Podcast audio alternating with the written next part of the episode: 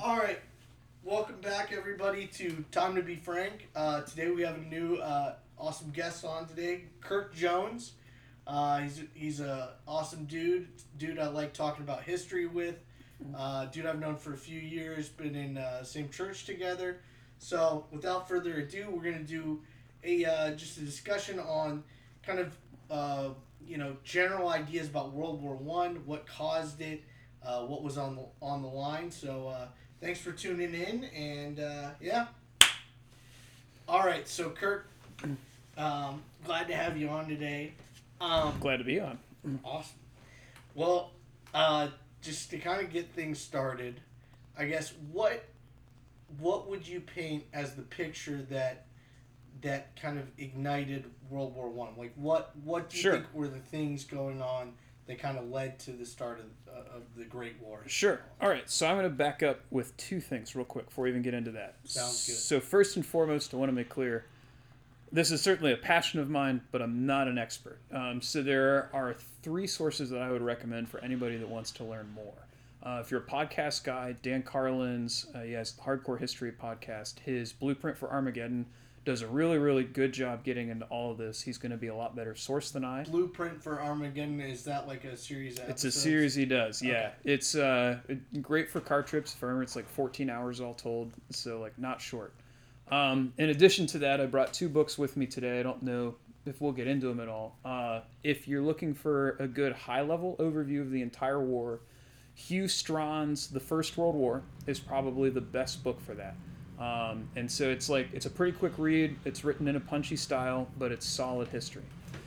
If you want more of a deep dive into the causes of World War One and an understanding of how the world was when it started, uh, Max Hastings' Catastrophe 1914, which is the other book I brought with me, is also really good. And I would recommend Max Hastings as a historian in general. He's um, uh, been writing, I think, for like 40 or 50 years, but what he does a very, very good job, I think, balancing the line between like traditional history, which would be history before uh, like the late 20th century, and then revisionist history. Uh, both, I think, have problems. And because he's writing with a more modern take, I think he drops down the line between the two very, very well. Huh. Uh, and, and being able to kind of critique both sides. Both, you know, so traditionally we've understood X, well, it seems like it's more Y. Or, you know, revisionist or more modern historians might say Z, but actually think, you know, it, it's more Y. Uh, so the second thing that I'll say, besides the fact that I'm, I'm not an expert, I'm just a, a passionate guy with a little bit of a background in history. You're a history major. who- Yes. Who has liked studying World War One and has developed opinions on it. Yes, exactly. Uh, the second thing I'll say is that, in my opinion, you cannot take World War One and World War Two as separate conflicts. I see them as a continuation of the same conflict. So, in a lot of ways, I would would see the causes and, and consequences of World War One is playing directly into what you could think of as a long European war with a 20 year break uh, in, in between. So, That's a long halftime. yeah, exactly, exactly. So you had asked why why did we get World War One? Like, what were the what were the causes going into it? Sure. So, in order to understand World War One, you kind of need to understand the second half of the 19th century. And so, at that period, you have an ascendant Britain. Uh, you know, it was the empire on which the sun never sets, who had colonial holdings around the world. You had a very strongly positioned France that had colonial holdings around the world. You had, you know, and then other countries that were all trying to get get in on this. And so, throughout the second half of, of the 1800s, you had a series of small worlds, small wars around the world, all dealing with colonial powers vying for land, for control, uh, for prestige. And during that period, Germany, who was kind of, uh, you know, was not a unified country. It was it was a collection of smaller countries until um, the, second half of the 1800s. Felt like a latecomer to that game, and so a lot of what they were looking to do on the national stage was how can we have the prestige, the power, and the access to resources that, that our neighbors, France, Britain, uh, Russia, do elsewhere. And so, in the mix of that, too, you have these two older, uh, kind of doddering by this point empires. So there's the Ottoman Empire, whose heyday, you know, would have been a few hundred years before that, and then you have the Austro-Hungarian Empire, both of which recognize that they're in decline, recognize that they're problems, and are looking for a chance, you know, to, to, to try and reclaim their former glory and their former influence. And the, the Ottoman Empire, to clarify, is like more of a, a Muslim-based like empire. Is it out of Turk, like kind of modern day Turkey? Is mm-hmm. that kind of where it's based? Yeah. So Constantinople, if I remember correctly, would have been like you know the the capital of the Ottoman Empire, but their influence extended down into Arabia and into what would be like modern day Iraq and Iran. Okay. Um, so, and this is what what I can't remember, um, but like them Persia. When you think of you know the the, the glory days of, of those empires, and yes, they were Muslim, uh, but they would not have been as radical as what you would think of in in some of the um, some of the parts of the Middle East today. They're they're different than the modern like Islamic State and like ISIS and and uh, other countries today. There because there's probably more. I mean, each of those countries are more independent, and movements are more independent operating. This is kind of a, a more bigger unit. The Ottoman yes. Empire is more of like a uh, a strong force in the world and it's unified in kind of like one country or movement rather than all these you know smaller Islamic countries are in the Middle East. Certainly, and the one thing that I also want to make clear is that the way that the people in each of these empires, you know, uh, in each of these colonial powers, the way that they saw the world and the way that they understood each other was very, very different than how we see and understand the world today. Mm-hmm. And so it's it can sometimes be hard to go back and read things that were written then or to listen to these people talk because it sounds very very racist. It sounds very very you know elitist.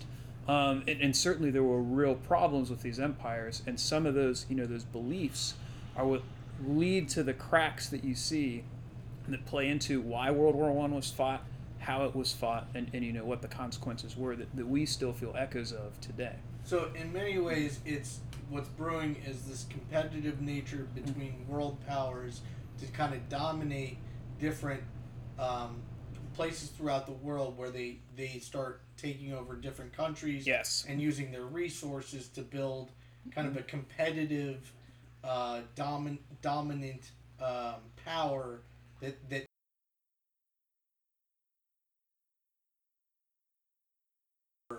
more and more dominant power because they believe that their position, their view of the world is right, right? Exactly, exactly. And so, yeah, so you had people that, you had people, I'm using loosely, so you had nations that felt slighted, you had nations that were trying to hold on to their power, you had nations that felt like they were in a good place but were wanting to solidify.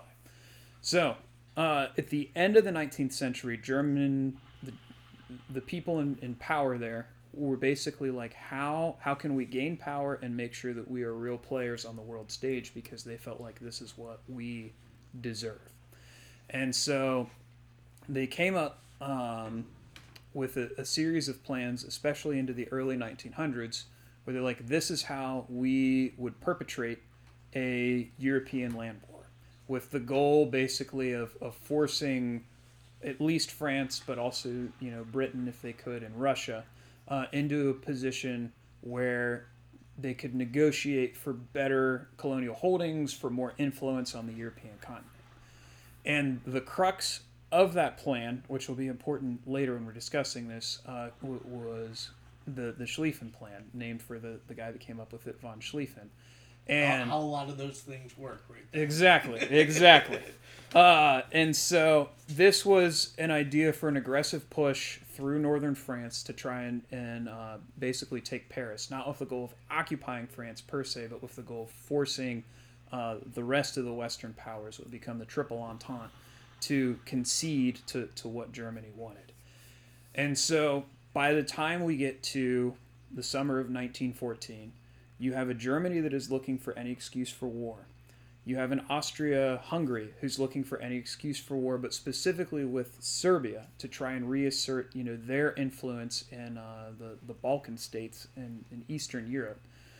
You have a Russia where there are real cracks already forming in that empire, who's a little bit hesitant to go to war. Well, there. So to to add some sure. context to that, I mean, Russia is, it, like in 1905, like completely went, like I mean, a, a broad, large amount of people went on strike and Yes. caused the Tsar Nicholas the First to in, enact basically what we would call a Congress or like a parliament type thing called the Zemstva, which was basically a phony thing, um, but it was a it was a move he was making to basically alleviate the pressures of the people who were basically saying that his God given rule of the kingdom um, is is no more like like really what they accept because they're seeing the flaws in his rule. Um, he had just lost a war in 1904 to, uh, I mean, lost or almost tied a war with Japan and Yes. the Russo-Japanese War, and so he they lost a lot of their navy at that point in time, um, basically floating them from uh, Russia, like on the European side, all the way around Europe and Africa uh, and Asia to go to Japan to get just absolutely slaughtered. So Mhm. he's losing a lot of the trust of the, the Russian people at this point in time. There's a lot of these revolutionaries who are gaining steam, whether it's the Bolsheviks like Vladimir Lenin, um, the the SR, so like um, more just general socialist, but also like they want to be like more agricultural socialist movement that is big there, and then also the Mensheviks, which is a division between the Communist Party in Russia at the time, led by more like a Julius Martov versus like a Vladimir Lenin. So there's all these all these revolutionaries, but they're all unified at this point in time in the revolution to some degree in taking down the czar, who is losing control and losing trust of the people. And so when they create that congressional, you know, kind of phony congressional thing called the Zemstva, um, as it becomes more and more apparent between 1905 and 1917 that this is not actually the the the way that the people are going to get their voice heard Right. the revolution becomes more and more growing to the point where people are like the czar is still just making this this phony play to say like to placate the people but he's not really giving the power that we we think he doesn't deserve or um, is not doing well with and so that that's leading to this rising tension in Russia where um, the, the distrust of the government is is very high as they're entering into World War One. Yes, exactly. Um, and I, I'm glad that you brought up the Russo-Japanese War because that was a shock to the world that a, a uh, westernized power could be defeated by you know in, in uh, what was seen as an, an Asian force. Yeah, And this period, so Japan played a not insignificant role in World War One, but World War One is very, very important for Japan uh, for a couple reasons. So one, it validates you know their place on the world stage. Two, in the the treaties after World War One, they felt very slighted uh, for what they did. But three, you know, you got to remember it's been less than 50 years since the start of the Meiji Restoration in Japan. So they, when they fought Russia in, in 1904, uh, they were only about 40 some odd years into their modernization, you know, their push for that, the, the Meiji Restoration, which started in 1868. And so for them to beat a long-standing Western power was a, a big validation for them that we are on the right track. And that's where you begin to see the underpinnings of what would become Imperial Japan um, and, and would lead to, you know, the reasons that they perpetrated the conflict uh, in, in, in 1937 to 1945 in World War II. So, but we can talk about that later. sounds good. From a strategic standpoint, the Western powers took all the wrong lessons uh, from the Russo-Japanese War, and so the how the Japanese beat the Russians. Um, one of the major tactics was human wave attacks against machine gun positions, and, and it worked. And so, as we're going again in the summer of 1914, as, as we're moving into these 19th century powers fighting with 20th century weapons, there's not an understanding of the devastation that they can cause. And so, there's this belief that persists through really 1917 that if you get enough men with with enough, uh, you know, uh, élan, as the French would say, you know, enough spirit, they can take the, you know these positions, and that's where you see these mass assaults uh, where guys are just getting butchered in the, the tens of thousands because it was believed, well, if we have enough guys with enough spirit, then, then we can actually push through. There wasn't an understanding of, of the weapons that they were fighting with. Um, and going back to Russia, you know, war puts pressure on any society that is a belligerent. Uh, and so when you already have, you know, this tinderbox that is pre-revolutionary Russia, Yeah.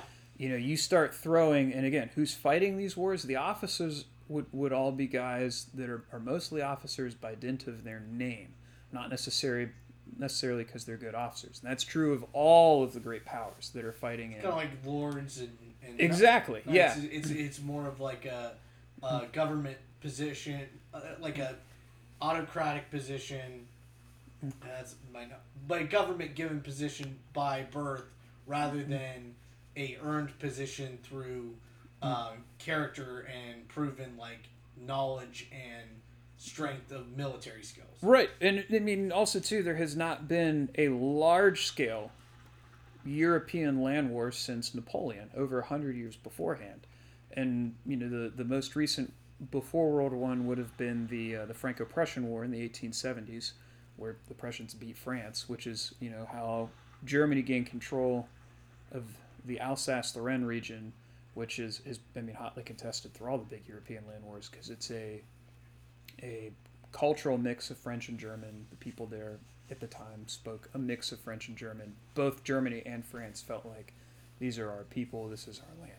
Well, like Belgium, Belgium has like that mix of German and French too, right? Where I know less about Belgian culture than I should, to yeah, be I've honest. done I've done one project where I did a bunch of research on mm. Belgium, and I think there's like a section that speaks like a Flemish. Maybe it's maybe it's it's definitely part French. Anyway, Yeah, that Back- sounds yeah. right, but you're out of you're out of my area of yeah, expertise. I'm a little, so a little out of my own. What uh, I what I will say about Belgium at this time though is uh, they had built a series of fortifications. Okay, so again, when you think of weapons have modernized at this point faster than anybody really has comprehended, and because there hasn't been a large scale conflict, we have these you know these weapons lying around that nobody's ever really used in a big way. But they have totally changed the way that you build fortifications. So uh, in the old days, when, when you're fighting with bows and arrows and, and sticks, and even you know things like trebuchets and crossbows, which were, were peak you know medieval weaponry, yeah, you could build a 10 foot thick wall and be pretty safe. But when you start to introduce gunpowder, suddenly your walls need to get thicker and thicker. Um, and then by the 19th century, when, when they're firing, you know, the predecessors to like modern howitzers, 75 millimeter guns, it really doesn't matter how thick your walls are, you're still going to be able to tear it down. Yeah. So that's where you got star fortresses, uh, which, which were these huge earthenworks uh, that were designed to create, you know, lanes of fire and, and to protect. And so the um, the oh man, now I can't remember if it was before World War One or World War Two. They got invaded both times, but the Belgians had, had built these fortifications um, and, and used them to great effect uh, against the Germans. And I know that go So- that one of the beginning points of World War One is is the Germans are looking to invade France yes, and they go through Belgium yes, and that is partially what uh, then causes the English to to get involved because the Belgian uh, Belgium is like not it's like Switzerland in World War II. It's not a part of the war. It's a neutral territory. But when the German army is going through a neutral territory, it's like you're putting other people who are not part of the war at risk. yeah, And so that like causes other powers to be like more like, holy shit, like we need to get involved. Yeah, so let's get into that. So it's July 1914. Archduke Franz Ferdinand and his wife are visiting um, Sarajevo. That sounds right. I think it's Sarajevo. Um, there were Serbian nationalists, the Black Hand, uh, who were seeking independence from the Austro-Hungarian Empire.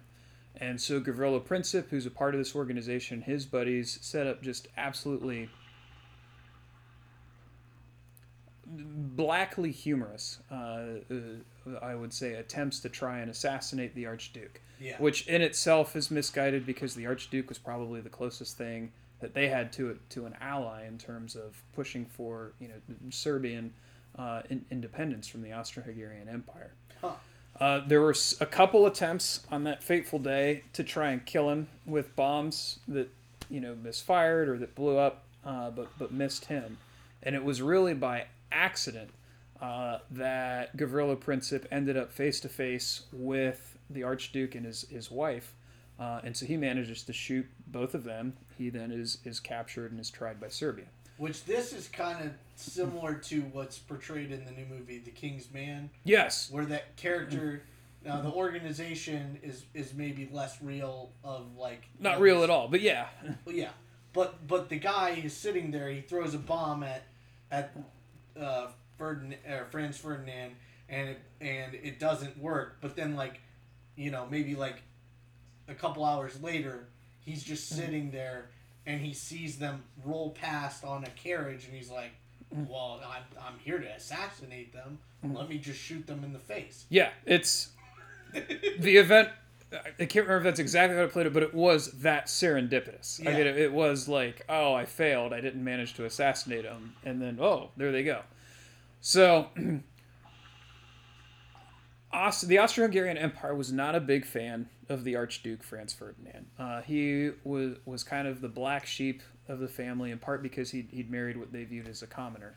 Um, Which that's a big no no in like Yeah. royal families. Like if you marry somebody who's not also royal, yep, then you're basically undermining your your, Your ability power. to have power, exactly. right? Yeah. So, but this is the excuse the Austro-Hungarian Empire has been looking forward to go after Serbia, and so they make a series of demands on Serbia that, in essence, if Serbia agreed to them, would violate Serbia's sovereignty as a as a sovereign nation, and that's because in part they want influence over Serbia, and so they're you know, at over 100 years on now, we can't say for sure what anybody's motives were, but it certainly seems like what the Austro Hungarian Empire is doing is trying to back Serbia into a corner where they can't possibly say yes, and then Austro Hungary has, has a fig leaf to say, well, we're going to invade, you know, basically to. Uh, in retaliation for your one of your guys killing one of our When you say a Royal fig leaf, what do you mean? uh, it's it's a, a thin excuse. You know, but you see the fig leaf uh, again comes from the the telling of Adam and Eve. You know, Okay. they cover themselves in fig leaves, but everybody knows. You know, it's obvious That that just- something is wrong, yeah, and it doesn't actually solve the problem. And so that expression through the years has turned into it's it's a thin excuse for whatever is actually going on. Okay, and that is obvious to everybody that it's like this isn't you don't actually believe this or think this solves the problem. You are using this as as an excuse you know to, to do what you want to do. Okay, um, so the Austro-Hungarian Empire is tied in with Germany. So there's a series of treaties, if I remember correctly, between the two of them. Germany is like, yes, this is the opportunity that we have been looking for, you know, to perpetrate a European land war to try and, uh, and and accomplish our goals. gain more power basically. Yes, and in the colonial competition. and in the European continent. Yes. Um, and the other thing to remember too is at this time, Germany was not alone, in, and, and the people of Germany weren't alone in thinking that war was a legitimate means to accomplish uh, foreign policy, basically. And this is because you know up really to this point, wars would be fought on neutral ground with weapons that had limited ability to cause widespread damage. They were fought mostly among soldiers. And so you think, you know, just uh, not even 150 years before, during the American Revolution, you were firing smoothbore, uh, flintlock or matchlock muskets, things that, you know, the reasons you would line up in, in, in ranks and shoot at each other wasn't just because it was chivalrous, it was in part because these weapons were, were inaccurate. Yeah, And so it's like you could stand 50 or 60 yards away from somebody, shoot your gun and it might you know may not go off, might misfire. It's not terribly accurate, so that musket ball may not even go where you want it to go. And that's the type of war that, that people are envisioning. Um, what Europe is not thinking about is the American Revolution, which was the beginning of, of a lot of what would become the weapons used in World War One being fought with. And the American Revolution was a bloodbath because you were shooting high, highly accurate, highly reliable weapons at each other over relatively short distances. Are you talking about the American Revolution or the The Civil, American War? Civil War. American Sorry. Civil War. okay. Yes, the American Civil War. Which Okay. yeah, so a little Which is 1860, the 1860s. yes. About a hundred or uh, a little bit, a little bit less than a hundred years after the Revolutionary War. Exactly. And so in the 1860s, this is where you now have like rifling is common. They're firing rifled muskets with conical bullets. Um, it's the beginning of repeating rifles, which which really took started a little bit after uh, the American Civil War. And so by the time we get into World War One, guys are no longer shooting each other with slow firing muzzle loading weapons. Where they have to reload like takes a minute. Exactly. versus, like you know your your reload is much quicker now. they're shooting yeah breech loading cartridge weapons where even even if it's not an automatic weapon like machine guns are now a thing uh, it's still you know your bolt action rifle you can put five shots out in a matter of seconds Yeah. as opposed to you know a, a good uh, soldier in the american civil war was I, I believe six shots a minute so a shot every 10 seconds um, so because of this misunderstanding because just nobody knew the power of the weapons at play the idea that oh we can fight a, a war to forward our foreign policy and it won't be that costly was pretty pretty widely accepted. And certainly there were people that said, no, no, no, you know, war is terrible. We can't. Uh, and even people in Germany that were like, the cost of us fighting a war would be greater than any benefit that we could potentially gain, even if we won. Um, it would have been laughed at. So the German Kaiser, because he's the he's the person in charge. Is he- Wilhelm. yeah, Kaiser Wil- Wilhelm. Uh, he it, he's basically like an autocrat. Is that right? I mean, he's like the solely in charge of the country, or is there? Because like you know, at this at this point, you know, America's operating under like a democratic republic. Yep. There, there's different types of governments, but a lot of you know, like Russia's still operating under a czar, like an absolute monarch, basically. They're an empire. Yeah. So, so, but the Kaiser would be much more similar to like a czar than he would be to like the president of the United States. Yes, States. exactly. Um, and, and Germany, in a lot of ways, really was ruled by its military. Okay. Uh, and and that um, yes, yeah, and so that you know they obviously were some drawbacks to that. So, Austria Austria Hungary has made demands of Serbia. Serbia actually acquiesces to more than anybody expected them to. Um, France, if I remember correctly, had it, or excuse me, Oh, this is it's the tangled alliances for those of you if you, you remember from your high school history courses, and I even have trouble keeping them straight. I believe Serbia had a treaty with France, who had a treaty with Russia. Russia was definitely tied in through France because um, a lot of the uh, Russian economy was based on loans from the French banks. Sure. So I know that Russia was brought into it because they were pretty strong allies with France at this point because the French banks basically housed their economy. And I'm pretty sure, like you were saying, Serbia drew the Russians in, or drew the French in through their, you know, uh, alliance of some sort. Right. Exactly. And then France and Britain, obviously at this point, are pretty close as well. Which seems crazy in the scope of world history, but Yeah. It's, I mean, if you think about, you know, 100 years before the last major European land war fought before this one was Britain and France duking it out under Napoleon. And now, yeah, it, by the early 1900s, they're pretty buddy buddy. yeah. Um, and so through July, you have Austria Hungary refusing to back down. Serbia acquiesces to a lot, but basically says we're not going to let you do these things because it functionally would have given Austria-Hungary control of the Serbian government. And they're like, no, we're, we're an independent nation. We, we will not allow you to do that, which is not unreasonable. Yeah. Austria-Hungary says not good enough. We're going to invade, and that then starts to pull everybody else in. But behind the scenes, you know, you have guys in Austria-Hungary that see this as okay. If we get to take Serbia, that's a chance for us to to claim more land, to gain prestige, to gain influence in Europe. You have Germany kind of pushing Austria-Hungary to invade because they're like, this then is an excuse for us to go to war. We're defending the Austro-Hungarian sovereignty, you know. But also, it's like, okay, so France and Russia are going to come in. This gives us a chance to go after them as well. Mm-hmm. Now, something else to remember about Germany. So in the, the late ninth or excuse me, late 1800s, when they were like, we want to, we think that a European conflict would be a way for us to achieve our foreign policy goals.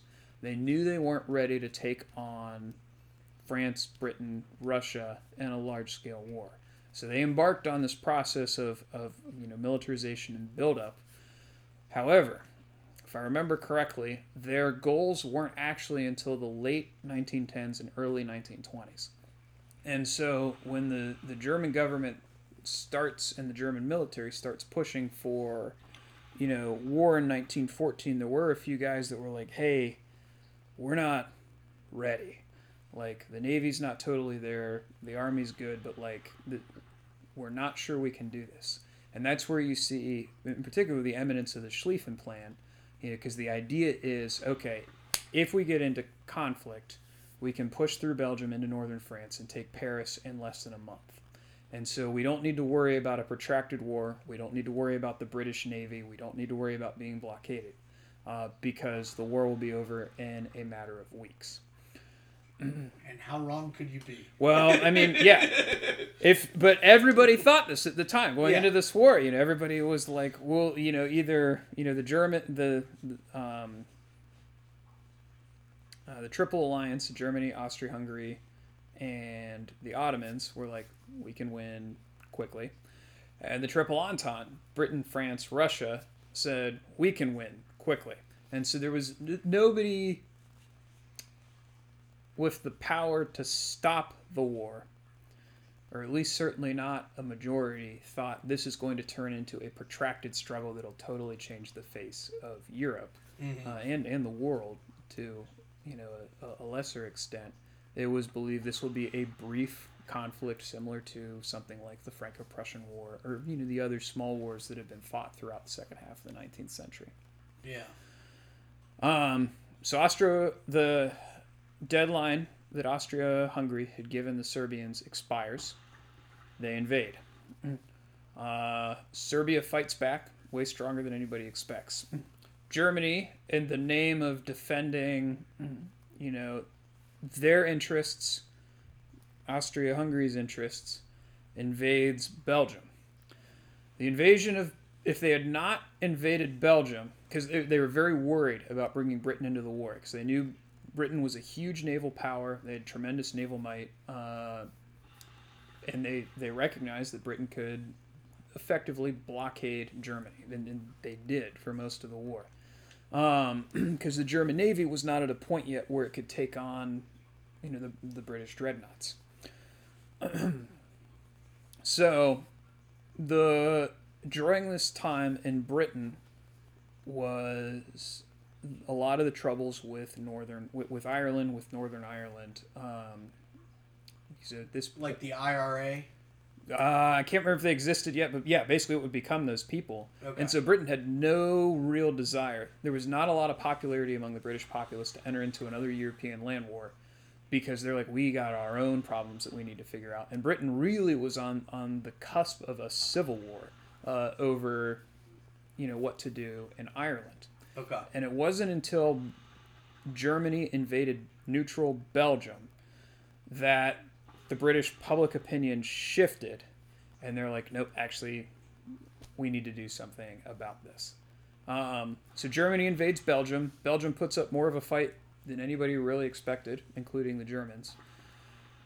In France, they expected so you know obviously all the powers have wargamed stuff like this for years but they expected germany's main thrust to come through uh, the more central part of the country and this is my geography is, is not as good as it should be as it was when i was learning about all this uh, so they massed their forces more uh, along the central part of their border with germany Okay. and it's a freaking nightmare. Both sides don't do a great job commanding their troops. Again, neither side are familiar with you know the lethality of the weapons with modern troop movements. They're not used to fighting this kind of war. Yes. Because they've never fought this kind of war. Exactly, they're fighting with modern weapons, but trying to do it in ways that aren't dissimilar from how Napoleon would have fought his troops. They have a lot of uh, written theory on war based on hundred years ago, the, the weapons and the ways that war was done then. Exactly. But they're entering into a new era of war with that philosophy already, like, kind of ingrained in how they're approaching it. Right, and it's it's bad. And remember too, your your officers are all this aristocracy, uh, who may or may not really have much knowledge of or capability in It's leading troops like- in combat. It's not like commanders coming from West Point where they they are given their role by their ability to um, learn, you know, warfare and learn shit like that. These people are given their roles based on how they were born into kind of like similar to lords and knights Exactly. in the Middle Ages. Exactly. They're given their power through birthright. Exactly. Well, it was believed that you know the, there was some kind of divine right. If you had prestige, then then you must deserve it. Was was just God given. the belief. Yeah. And I mean, it was quickly proven that no, actually, what matters is your capability as a leader, as a strategist. you know, exactly. strategy, yeah, those things. So, um, so it's a nightmare in, in mid France. Uh, it's a nightmare of a different kind in Belgium. As Germany comes through Belgium and into northern France, uh, they meet a much smaller French force because France, you know, under uh, General Joffre, was the, the French commander at the time, and history kind of goes back and forth on him. He very badly fought the first couple months of the war.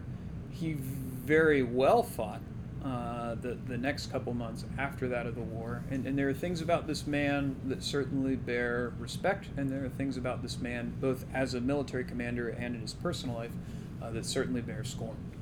Um, so he also uh, more or less ruled France for the first like eight to twelve weeks of the war. He was given by the French government pretty much unilateral power to do what he wanted, which again was a two-edged sword. What kind of government does France have at this time? They're a weird mix. Because they've had, they've gone through so much revolution Yeah. and shit like that at, in the last hundred years. I know that. They have a president. They also have a prime minister. They're I don't even remember what it's called. They're basically like a parliamentary presidency. Um, so they're they're a democracy uh, that kind of has aspects of the British pa- parliamentarian system and the you know the American republicanism, uh, little r republicanism. Yeah.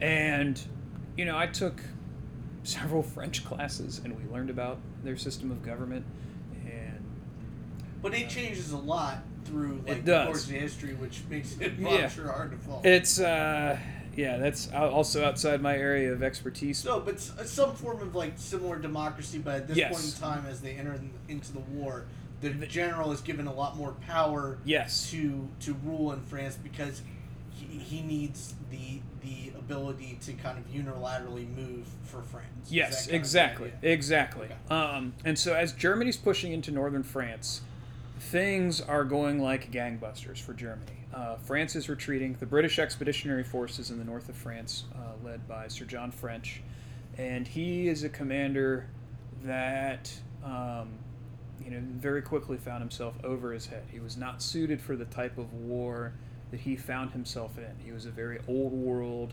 uh, military commander, and he was thrown into a 20th century modern war. So because he feels so outgunned and because he his view of the french is that they're cowards he more or less refuses to stand and fight, uh, and he's like from early August through uh, until he's finally replaced by Kitchener. Um, more or less ref- refuses to take a stand and is just looking for ways to pull the British Expeditionary Force back to Calais and, and send it back to Britain. Basically, like let this be France's He just problem. he just doesn't want it to be their war, Yes. but but he's kind of thrown into it at least at one point. Yes, which causes a lot of problems because the French are looking to the British to fill a gap in their line. So there are two major French, uh, I think it's French armies, on one on either side of the British Expeditionary Force. And so as the Germans are coming west and south through northern France, you know, you can picture from left to right a French army, the British, and then a French army. And the French are like, we need you to stand in the gap. But French keeps, French, the commander, Sir John French, keeps retreating the British Expeditionary Force, which leaves uh, what's called a salient, basically a, a bubble in between those two French armies. And so there, there are some significant actions that the British fight. Um, uh, most notably, I think at Mons, uh, which was a rearguard action where they, they end up in, in contact with Germany, but the French armies are bearing the brunt of this attack. They're standing tall while the, the British are uh, are more retreating, Yes. moving back the line, and that's becoming a problem for the French. Exactly. the France armies. Exactly. Uh, and, and the French, you know, uh, High Command is basically asking Sir John French. This is where it gets really confusing because everybody's called French. We'll say Uh, John. We'll, Yes, are asking Sir John to stand, and he's like, "Nah." Um, and, and there are, you know, there are notable individual English commanders at this period uh, in the Expeditionary Force. There are notable units within the Expeditionary Force that, that really do uh, comport themselves highly during this retreating action uh, un- under Germany. But but overall, it's not a good look for the BEF. Okay. So, Germany's pushing in. um, at the same time, you know, in, in Eastern Europe, uh, they have launched attacks also against Russia. And Russia, you know, is mobilized. They, they have moved troops in as well. This is the part of the war that I know a little bit less about. Um, but again, it's guys military commanders that don't totally understand how to fight this type of war facing each other and it, it just leads to frustration and, and, and dark hilarity on sides and it, it got a lot of men killed So to kind of summarize where we're at, Germany and Australia, uh, Austria-Hungary are fighting a war on two fronts. They're Yes. fighting going uh, east towards the Atlantic Ocean, or west towards the West, Atlantic yep. Ocean. Sorry, um, they're fighting Germany and Britain, and then fighting uh, going east towards say the Pacific Ocean. They're fighting Russia yes and serbia and, and Serbia. Yep. And and what what they believe is going, which what a lot of the sides believe is going to be a quick war. mm-hmm. They they a lot of the sides think that they have the military power, which Russia going into this also like after getting weakened in the Russo-Japanese War in 1904 knew that they needed to build military power. They were trying to do so, but like you were describing with Germany, they didn't think that they had built up enough power entering into the war. yes Like they they said if their goal was to have like a, a military built up by 1917, but this is 1914 when the war is getting started. Their their navy has been like very much hurt in the Russo-Japanese War, and so they're but they are the eastern front of this war, yes and Germany. So Germany and Austrian and Hungary forces are fighting on two fronts. They're Yes. fighting to aggressively, you know, push in both sides towards, um, you know, taking France and taking Russia, and so their army is divide. Their armies are divided in those pursuits. Yes, and so and, and Russia actually also split their forces, um, and and so you can you know there's some kind of armchair military historian debate about what if Russia had put all their forces into one or the other. So Russia has sent several divisions to fight Germany, and they've sent several divisions to back up Serbia uh, in, in fighting Austria-Hungary. And it's kind of speculated that if they had put all their eggs in one basket, they could have rolled up one or the other and potentially led to an, an earlier conclusion of the war. Unfortunately, we'll we'll never know. Oh, yeah, So didn't happen. Yes, exactly. Uh, so the east is more chaotic, whereas the west is starting. You know, the, the where the exact lines are, where the front is in the east. You know, they're they're fighting through a lot of. Um, it's like heavy terrain. Um, unclear. The Germans win a major victory at Tannenberg. Uh, they defeat the Russians, uh, which does force the Russians back a ways. Um, So one thing I want to I want to Sure, ask you yeah, about as we're entering this point. So we're probably moving into late 1914. We're into like September at this point, which is wild because it's only been going for about six weeks, Yeah. so, and a lot has happened. So we're, we're moving, I guess, into the latter half of 1914.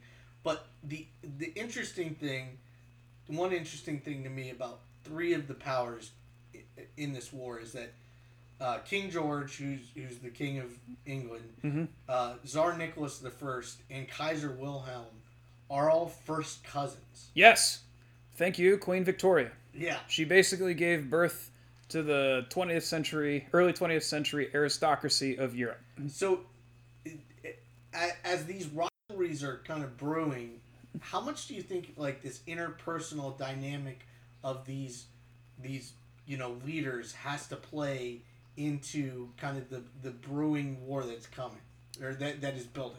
Um, Because I think it's really interesting. it's probably l- more than you would expect, but less than some would have you believe. Okay. because it's like a lot of the dynamics behind what's going on as much as these men were the head of their countries um, they sometimes kind of got swept up in, in what other people wanted you know just so like britain i think in a lot of ways king george felt like his hands were tied and i mean by this point they are he is less directly in power they're a parliamentary democracy The- yeah. yeah.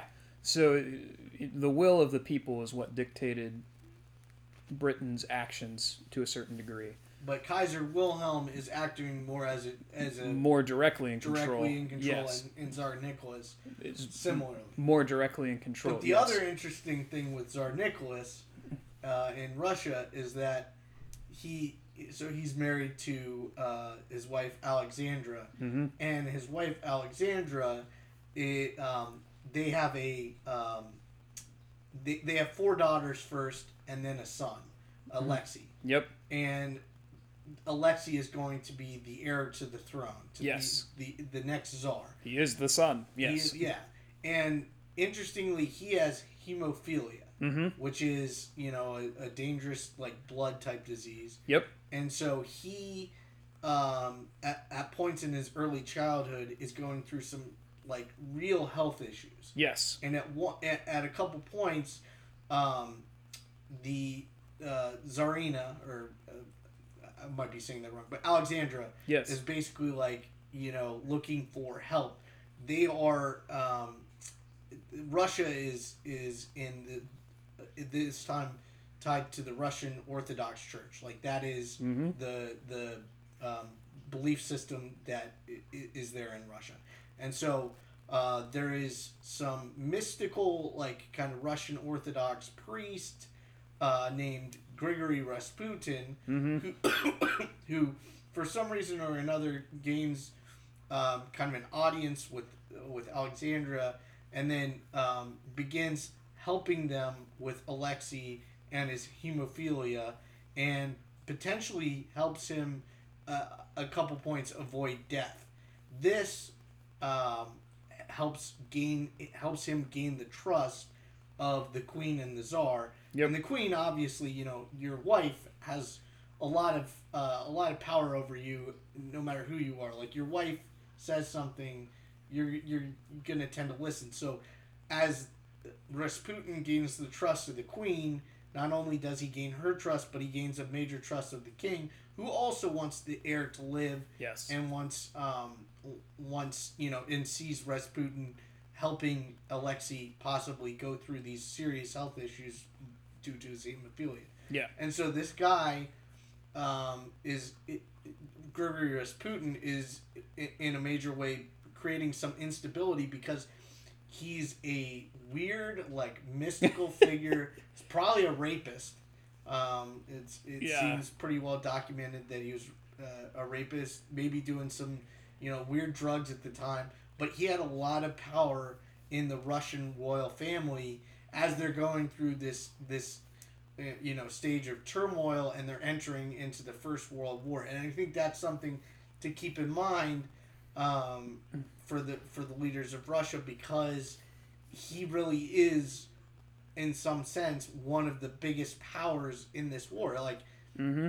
the the, the bigger a say that he has in the czar's ear uh, the the more unstable you would you would think Russia is even though Tsar Nicholas himself he's not like the most stable leader to begin with Not the most connected to his people either. yeah, I mean that's the other thing. It, as you, as a king or like a dictator, you're gonna have an echo chamber of people who support you. Yep. People who are like basically, you know, sucking your dick verbally, you know, a mm-hmm. lot. Like basically like, oh, you know, my king, my lord, da da da. Like you you do everything so well, but when you know the peasants or the or the serfs or the people are you know going through turmoil you're not hearing from them directly you're hearing the people in your court saying oh you do such a great job like yeah. da da da you know so that's i think that's something to keep in mind with a lot of these figures that are more Yes. um, have have the uh, unilateral you know power in their countries Yes. Totally unrelated point that I want to make, and, and something I think to discuss. Um, fashion was very different back then. And the leaders, both governmental and, and military of the time, think I have some of the the best facial hair in all of history.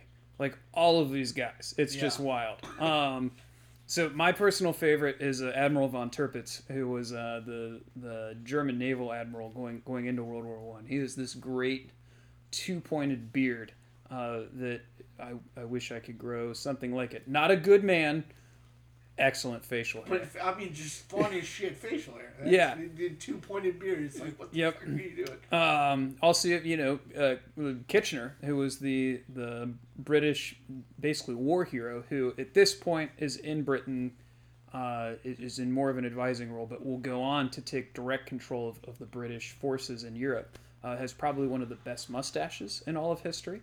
Uh, Tsar Nicholas, solid beard, yeah very respectable. Um, probably one of the few guys that if uh, you saw him in his facial hair, you know, say at Starbucks today, you wouldn't bat an eye.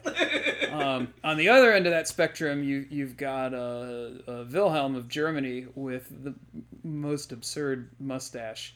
Uh, he, he definitely, if you saw him at like a Starbucks today, would, would probably turn heads. yeah So, That's that's that is interesting to think about, but yeah, there there's certainly uh, there's certainly a lot of uh, diff, different in fashion from then to now for sure. sure, yeah. Um, but so so where we're at there, you know, September 1914, yes, um, Germany and Austria-Hungary are fighting a war on two fronts. yes, One uh, fighting the towards east. France in the east, and one towards Russia. Oh, sorry, flipped. Yeah, to the east towards Russia, Yeah. and the west towards France. East towards Russia, west towards. France. I can't keep it straight either. All right. So turning back to the Western Front, um, this is where Germany makes a series of mistakes that are really good, and Joffre uh, makes a series of And that's the French general that's the French general of particularly good decisions at this point. at this point. So Germany uh, had a really, really good August. Most of their military endeavors are going particularly well. And so they kind of have this belief that it's going to be gravy all the way to Paris. So their, you know, both their high-level army commanders, um, all, all the way down to their unit commanders, aren't pushing as hard as they were before because the, the French and the British just keep retreating and retreating and retreating and retreating. And, and part of that is they have to. They're wildly outnumbered. Um, but because Germany's resting on its laurels, they're not trying to capitalize on their advances and, and their victories in the way that they were before. And so this gives Joffre time after he realizes that the primary German strike isn't coming across the German border into you know central France. It's rather coming from the north through Belgium. He at first thought it was a feint. It wasn't. The central attack was the feint. This gives him time to start pulling troops out of combat uh, along the German border, and then as fast as he can, routing entire divisions north to beef up uh, the the the two French armies that are already there. And so, while he is doing this, the French armies are continuing to retreat, but they're not retreating quite as fast as they were, in part because now there are more men at play. New armies are being formed, they're able to start stepping into the gaps. At the same time, uh, Sir John has basically been told by the British High Command, you need to play nice with the French. You you can't you know you can't just keep retreating. You have to take your stand. You can't keep fucking them over. Exactly. Yeah. And it's like you don't have to like the French, but you do need to play nice with them. I mean, it's your last name to begin with. so, and, and reading about it does sometimes get confusing because it's the French and French, and yeah, the Yeah. one's British and the other is a bunch of French guys. Um, so, finally, France has enough numbers that they're able to stop Germany and start counterattacking. And they end up along the banks of a river whose name I should totally remember, uh, but I can't. Uh, and, and this is basically where the German attack starts to stall. They can't keep pushing forward. Um, and the, the ruler, uh, von Moltke, who was the, the basically the supreme German commander at this point, it, he starts to lose his nerve. He's experiencing failure in a way that he, Supreme German commander, like of the, of the of the military, Okay. yeah. Um,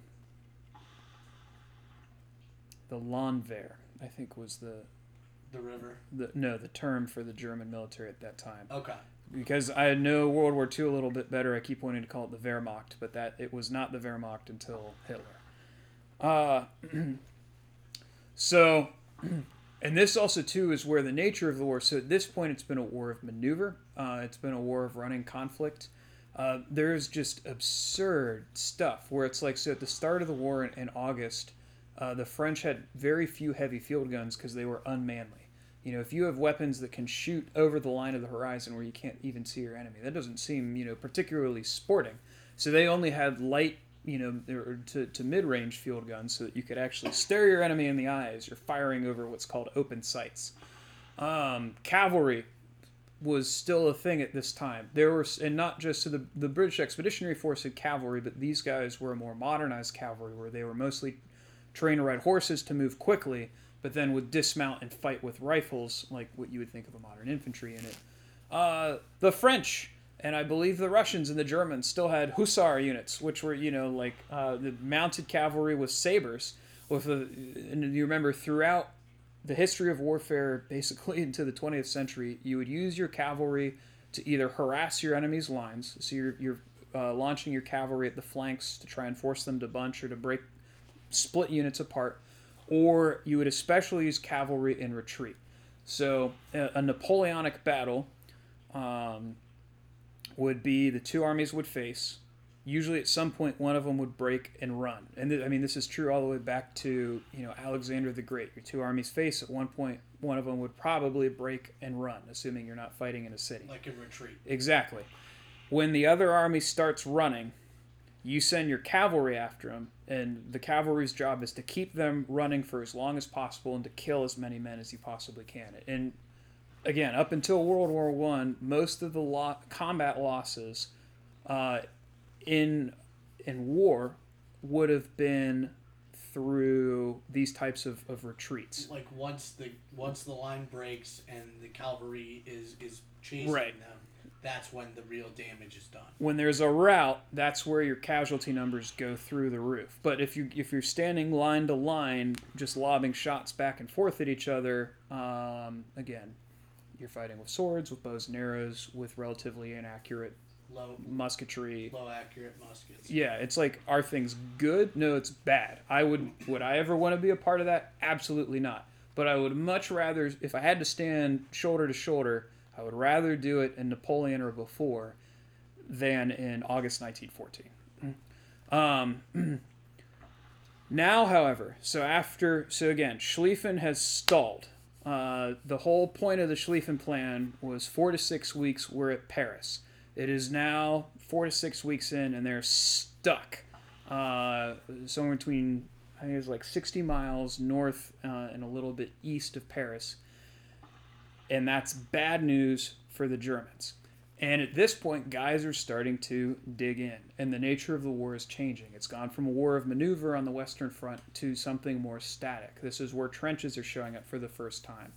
Uh, by this point, too, you know, the importance of artillery has been realized, and so it's no longer how can we fire, you know, over open sights, but it's we're firing long-range barrages against each other, and by December 1914, for sure, that we'll, might have to deal with that part of the war at a, another session. Yeah. Um, you know that by the end of 1914, the trenches, the no man's land, the barbed wire, you know, the, the artillery duels, all of that is, is stuck, and it basically won't change again until 1918.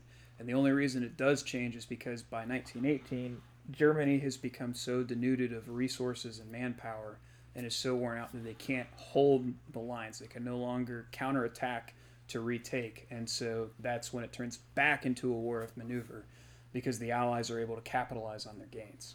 So to kind of summarize where we're at, mm-hmm. what happens is the the German Austrian-Hungary army mm-hmm. starts the war with this idea that they're going to quickly invade and especially on the western front Yep. and mm-hmm. get get Paris and at that point they're going to Force negotiations. force negotiations. There you go. But um, what what ends up happening is their aggressive um, attacks um, get stuck um, along kind of the uh, It's a river valley. river Yep. valley and it kind of barely into France, Let me pull out a map. and um, and they are starting to engage in less of a attack retreat type of warfare and more into a trench warfare where they are just kind of stuck uh, on this line of war shooting at each other Yes. along these d- like dug out trenches and the and the armies are basically just standing line in line in these trenches just fighting one another. Yes. Uh, the Marne. Actually, this would be the first battle of the Marne, Okay. uh, which I feel like an idiot for not remembering that. But so okay is, that, is that the river yes. okay Right? Or is it down? Oh boy. Don't ask me these questions. god dude Oh my gosh, Professor Allen. but but basically they're they're stuck their attack is is It's being stalled. stu- stalled Yes. and they are starting to engage into trench warfare Yes. Okay. And so there, the last thing that I want to talk about before our time is up today. There's there's two things. Um, so one is what happens at the Marne, and the second is what's called the race to the sea. okay Um, and I can can summarize both pretty quickly. Oh crap! Remind me to talk about supply lines as well because Okay. that'll also become important for the rest of the war. All right. So the first battle of the Marne. Why is this significant in the scope of not just World War One, but the 20th century European War that starts in 1914 and really doesn't end until May of 1945? So von Moltke, remember, is, is your German commander of the Landwehr, the, the German army. Um, and I apologize to other military historians if I've got that off. Um, uh, he is losing his nerve at this point. okay So Germany has two armies on the Marne. There is a bit of a gap between them. Von Moltke is back behind the lines a significant distance. He, at a critical juncture, the German armies are under a tremendous amount of pressure from both the British and the French. The BEF is still in the fight at this point, comporting itself very well. They are pressing across the river valley into German positions. Germany doesn't have the men to hold the lines. They're starting to get overrun. So uh, these reports are coming in. Von Moltke sends, I believe he's a lieutenant colonel, uh, which is a it's a higher up military position, but it's not that high. And basically says, I want you to go to both of these armies to do what needs to be done, but then to report to me so we can make decisions. This lieutenant colonel takes that as more or less unilateral permission to run the war how he sees fit. So he gets to the first army. They give him the report. Things are going badly. And he's like, You need to pull back. He gets to the next army. And he's like, Hey, this other army is pulling back. You also need to retreat. Uh, so that we can so that we don't have a, a salient. And so again, remember a salient is a bulge in the lines. And the problem with salients um, is that it means that rather than fighting, you know, if you think of a flat line, you're fighting on one front. If you start to bulge that forward, now the enemy, rather than being able to attack you just from ahead, can also start attacking your sides. And from the Napoleonic, the Franco-Prussian, the Japanese wars, all these commanders were taught that the way that you win is through tur- what's called turning the enemy's flanks and then envelopment. So basically, you force the unit to start folding in on itself, and then eventually you meet your own forces behind them, and they're encircled, and, and basically you can either annihilate them or force them to surrender. Yeah. So the Germans don't want a salient. The Second Army, this lieutenant colonel visits, is actually starting to push ahead into France and or into the French forces, and and is doing well. Is it? T- it's not totally clear. Like, could they have capitalized on those gains? Could they have actually punched through the French lines? Maybe. Who can say? Uh, but they were advancing. This lieutenant colonel says, "No, I need you to stop advancing, and I need you to retreat so that we can keep our lines flat." You know, uh, basically, To avoid the bubble. exactly to avoid a salient. In so doing, this effectively ends Schlieffen. Because at this point, this is the German armies are now in retreat, and it's not a rout. It's not, you know, it's a well fought, very professional pullback to consolidate the German lines. This is the beginning of the stab in the back myth that would lead to uh, World War II. So in the after World War during World War One, but especially in the interwar period, there was this belief that Germany didn't lose World War One, that rather they were stabbed in the back by fill in your blank of whoever you want to hate on. You know, and a lot of people are like, well, it was the German army. And then, you know, Hitler comes and he's like, it was the German army because of the Jews. Um, and, and, you know, it's this, this terrible and historically false narrative that Germany would have won the war very quickly had it not been for the influence of This lieutenant commander. fill in the blank. Okay. You know, um, it basically whatever individual or people you want to hate on at some point got filled in in that interwar period, and so, and it was the that belief and that that disquiet that Germany was robbed of something that they deserved is what kind of paved the way politically uh, for somebody like a Hitler to then come to power in, in the late 20s and, and early 30s. And so, even though we at this point are, all, are like only about two months into World War One, this is already starting to sow the seeds of what would then be World War Two. But Okay. I mean, virtually nobody knows that yet. Um, so then, the race to the sea, last really important thing of World War One, and there's a lot that goes into it. But really, what it is is it's a series of actions from the Marne all the way north to Ypres, which is on the uh, the coast of the English Ypres, and then north to the the Channel coast. It is Germany trying to turn the French, the Allied lines, so that they can start pushing for Paris again, and it is the Allies trying to turn the German lines to get behind them so that they can, you know, punch. So they're basically racing north. They're racing north to try to outflank each other, and there's a series of major battles that are fought. Uh, as each tries to outdo the other, uh, but but it ends with then your your static line from. So they basically tie yep on their on their race to the sea, and it it creates this, it like dually like flat line. it creates the Western Front. Okay. at that. And so, again, here we are, early winter 1914. There is no more war of maneuver on the Western Front. It has become, you know, your static trench lines.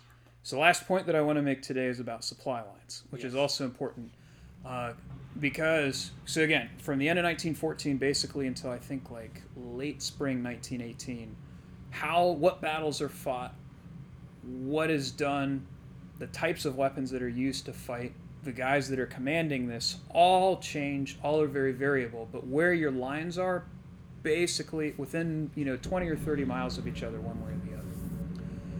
And so, as a as a modern person looking back, you're like, well, why couldn't they, you know, couldn't they punch through? Why couldn't they, they get through the other guy's lines?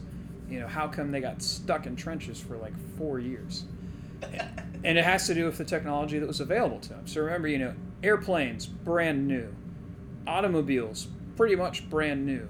Um, you didn't have the technology to transport and then also to supply uh, an, an army as it's advancing deep into enemy territory. And this, in World War One, the defender always had the advantage because they had the shortest supply lines and also because they were fighting within the protection of their own artillery.